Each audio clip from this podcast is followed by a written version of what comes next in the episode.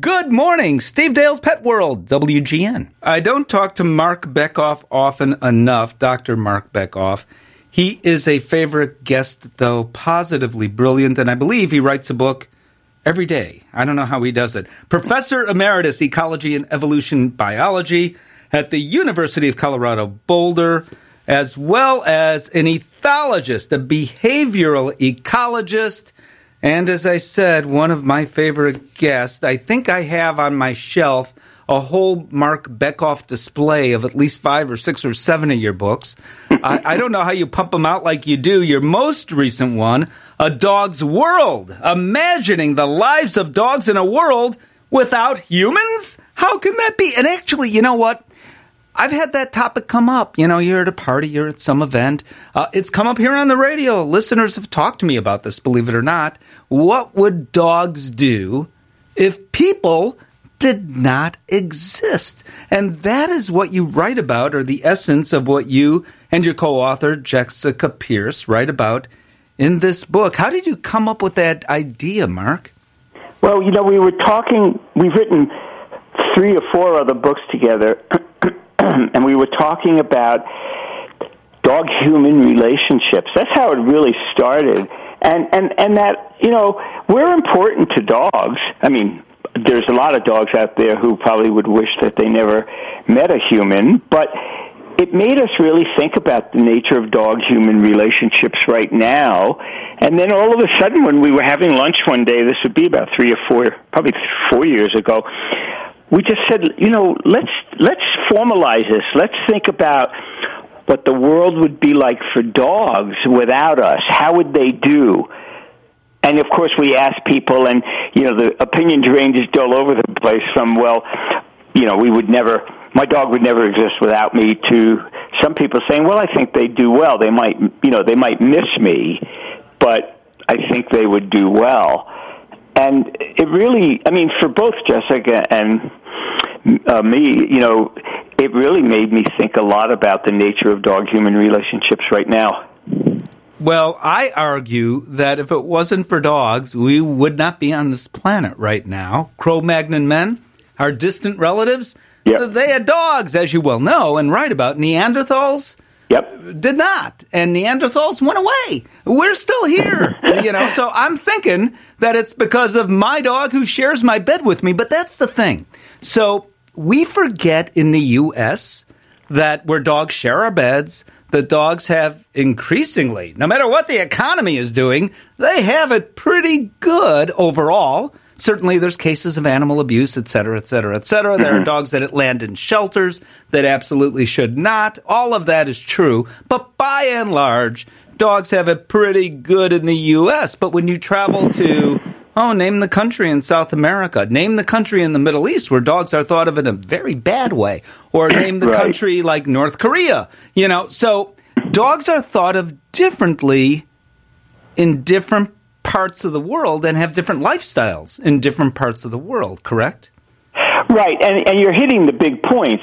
You know, a lot of people don't know that of the billion or so dogs in the world, probably three quarters are free ranging. They're either having limited contact with humans or none at all. And so most people are familiar with you know what we call homed dogs.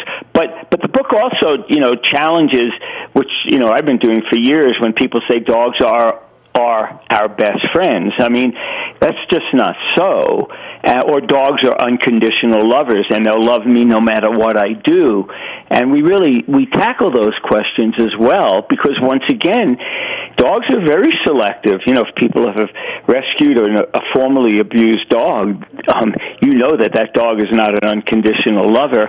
And as you mentioned before, sadly, dog abuse is not uncommon.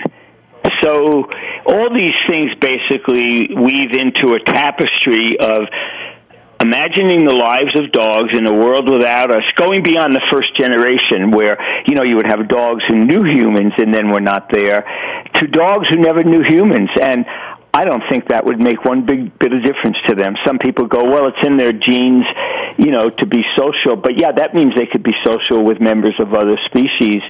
Including possibly cats and competitors such as wolves and coyotes. So, if you take a, a, a cat, and the cat is an indoor outdoor cat, or maybe the cat just escapes and lives outside and joins a cat colony. Mm-hmm. Those cats do okay. Now, I would argue cats are domestic animals, but there are others who say, well, they may or may not be, depending on who you're talking to, but they have the ability to instantly revert back to survival mode. How many generations would it take for a chihuahua or a mastiff? And does that matter? I'm talking, does breed matter for them to revert back to the wild mode? It's been 40,000 years plus. Um, you know, it could be breed specific, but one of the things we talk about is, you know, size and breed are, you know, go hand in hand. Um, I think it comes down to the individual dog. Small dogs would likely do well on their own. They wouldn't be competing with wolves or coyotes or other predators for food.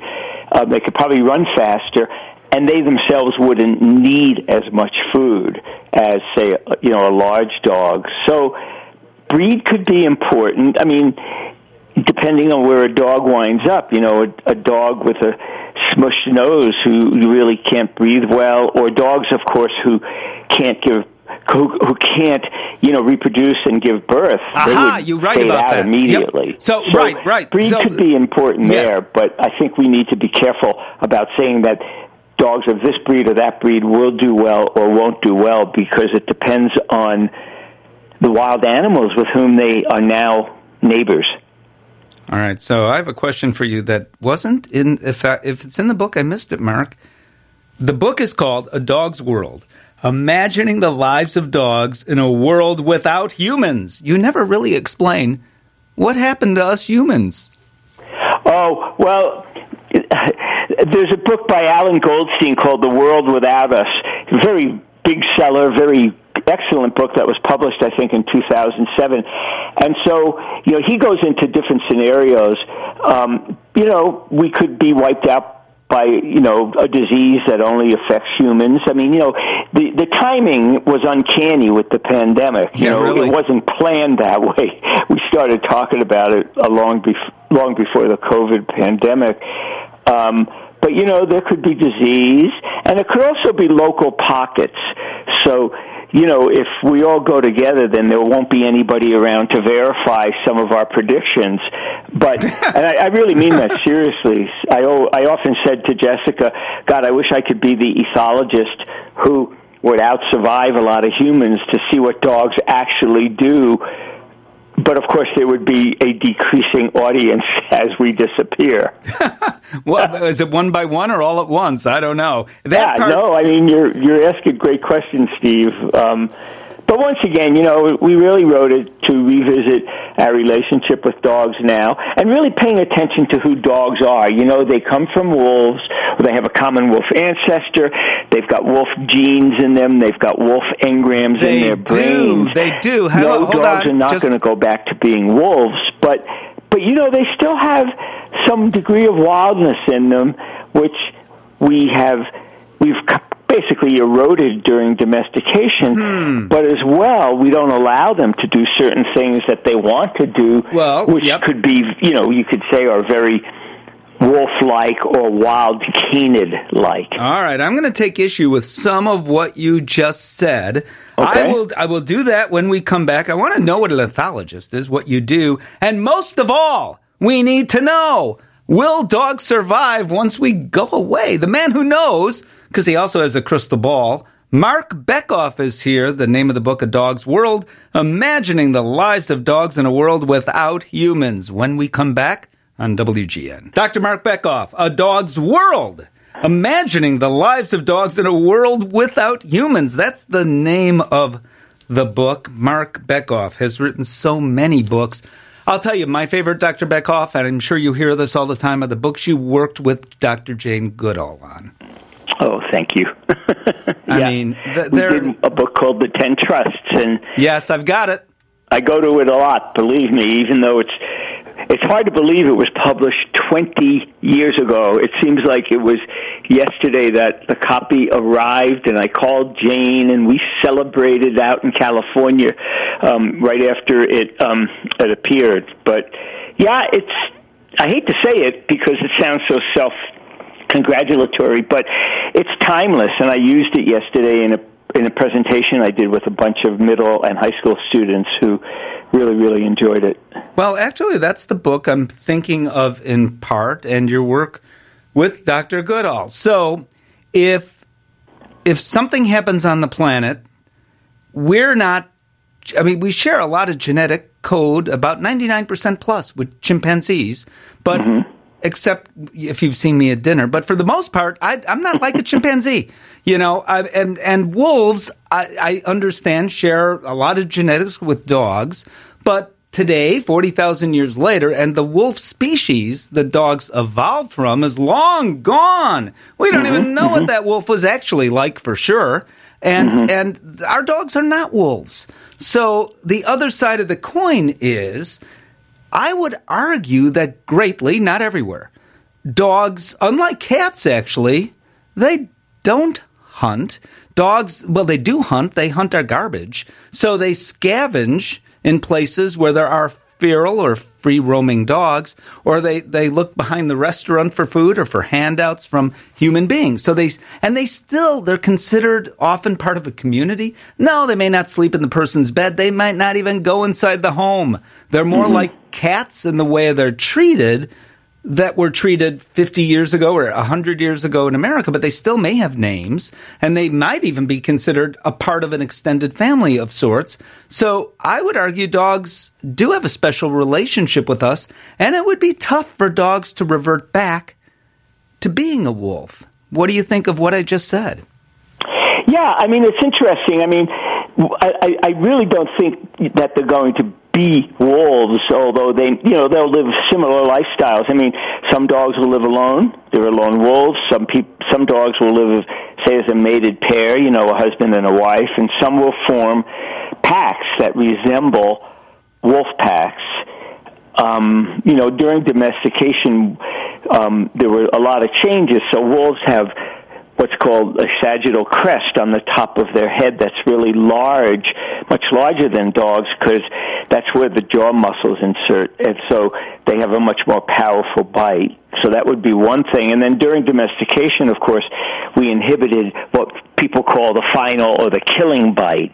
But I still think latent in a lot of dogs' genes would be these behavior patterns that we don't allow them to exhibit because because you know especially in close proximity to humans. I mean i had a student who studied feral dogs and believe me they do really well on their own and they do form packs that look like what we call wolf packs these days.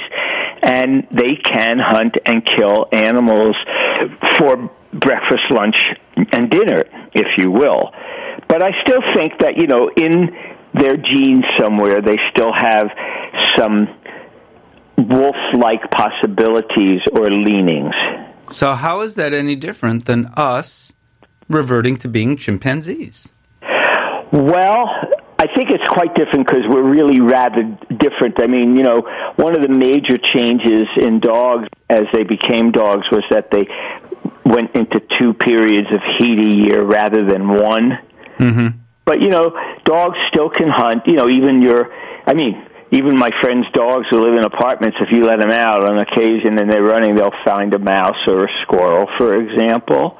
So I think it's different because um, because the wolves and the dogs are just so closely related behaviorally um, and, and, and genetically. But you know, we've really evolved into a very different um, e- social and ecological niche.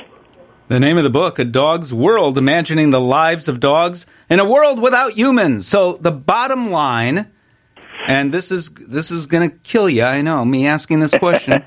well, what happens? Do the dogs survive? Some do, and some don't. now he's a politician. no, I mean, I think that, you know, that's really our message, Steve, is that once again, it depends on the individual dog. I mean, down the pike where there's, you know, the second generation of dogs in a post human world will not have had any contact with humans. So it'll be you know, he or she will be depending on their own resources, if you will, and and their neighbors. I mean, that's the thing that's exciting about this project is that dogs are going to become members of wild communities, and they'll be competing with other carnivores for food, for a place to sleep, um, reproduce, raise their children. So it's a very completely different world for these dogs. But we have good models in free ranging dogs today, of which there are probably give or take 700 million, because, like I said before, maybe only 25% of the billion or so dogs in the world are homed dogs and have fairly regular food and bed and veterinary care and um, a place to sleep. And the good news is that's changing for the better for dogs in our world today, the way it stands right now, the way it stands today. And you said, that in some places right now and in the world without humans that dogs will pair up as husband and wife. But my, my question to you is how can that be in a world without humans? Who will be there to conduct the wedding ceremony? I think the dogs, given the freedom to pick who they mate with and who they live with and, you know, who they marry, and et cetera, et cetera, and how they raise their kids, I think that gives them a lot of agency, we call it a choice, because dogs, most dogs are not even asked to consent to um, what we want them to do. True enough. Yep. Yep. You know, getting their toenails painted or getting clipped or being dyed a certain color. There's these new lime green dogs out there. And they're not given a choice, you know, as to who their partner will be. Or, or you know, females don't don't have a lot of contact with their kids after they're born because they're taken away, for what example. We, what, and I really mean this, and I know you are very interested in this topic. Um, they don't they don't give consent, and people go, "Well, dogs can't give consent." Whoa. I said, "Yeah, they can. Of course. Put a dog on a leash who doesn't take a, want to take a walk, or doesn't want to do what you're doing, or has got their sniffer to the ground, and they resist your pulling them along." Yep you you haven't asked for their consent to pull them along and yank them by their collar. I was just talking about that very thing today. A Dog's World, imagining the lives of dogs in a world without humans. It is book number three million four hundred thousand and twelve, I think. Dr. Bekoff, as always, thank you. Thank you very much, Steve. You're always pushing me and asking great questions. So here's something that isn't talked about often enough on the radio. Maybe in Arizona it is, and it ought to be here as well. So let's say it's 85 degrees outside, it's sunny outside, and you want to walk your dog for whatever reason across a parking lot. You know, we forget how hot that can get. So let me back up. 85 degrees, like I said, and sunny, middle of the day, noon, 1, 2, 3 o'clock. It'll be 150 degrees on that pavement. Of course, given a choice, dogs will avoid walking on a surface that hot, but on a leash, they have no choice. So what do you do? So here's what I want you to do. I want you to put your hand down. People may look at you funny, but put your hand down, palm down, on the asphalt for about three minutes. If you can't go that far, your dog shouldn't go at all on the asphalt. It's a good test, actually. And also, dogs do die in hot cars. You've heard me talk about that. Every death of a dog in a hot car should have been, could have been avoided. From last year, 2020, through this year, 82 dogs died in a hot car. I said last year, 2020. From 2021 through today, 82 dogs have died in a hot car that we know of. Probably others have as well. On a 90 degree day, a car can heat up to well over 100 degrees in just 10 minutes. And that's even with the window open a cracked. That for a dog, dogs remember, they don't basically sweat. Yeah, I know they can a little from their paw pads, but they pant, and that is not nearly as efficient as humans. How well would you do in a car that hot? I would suggest you're not going to do well, and sadly, tragically, children die in hot cars. Dogs do too, and every one of those deaths absolutely unnecessary. We'll talk to you next week, bright and early, right here on WGN.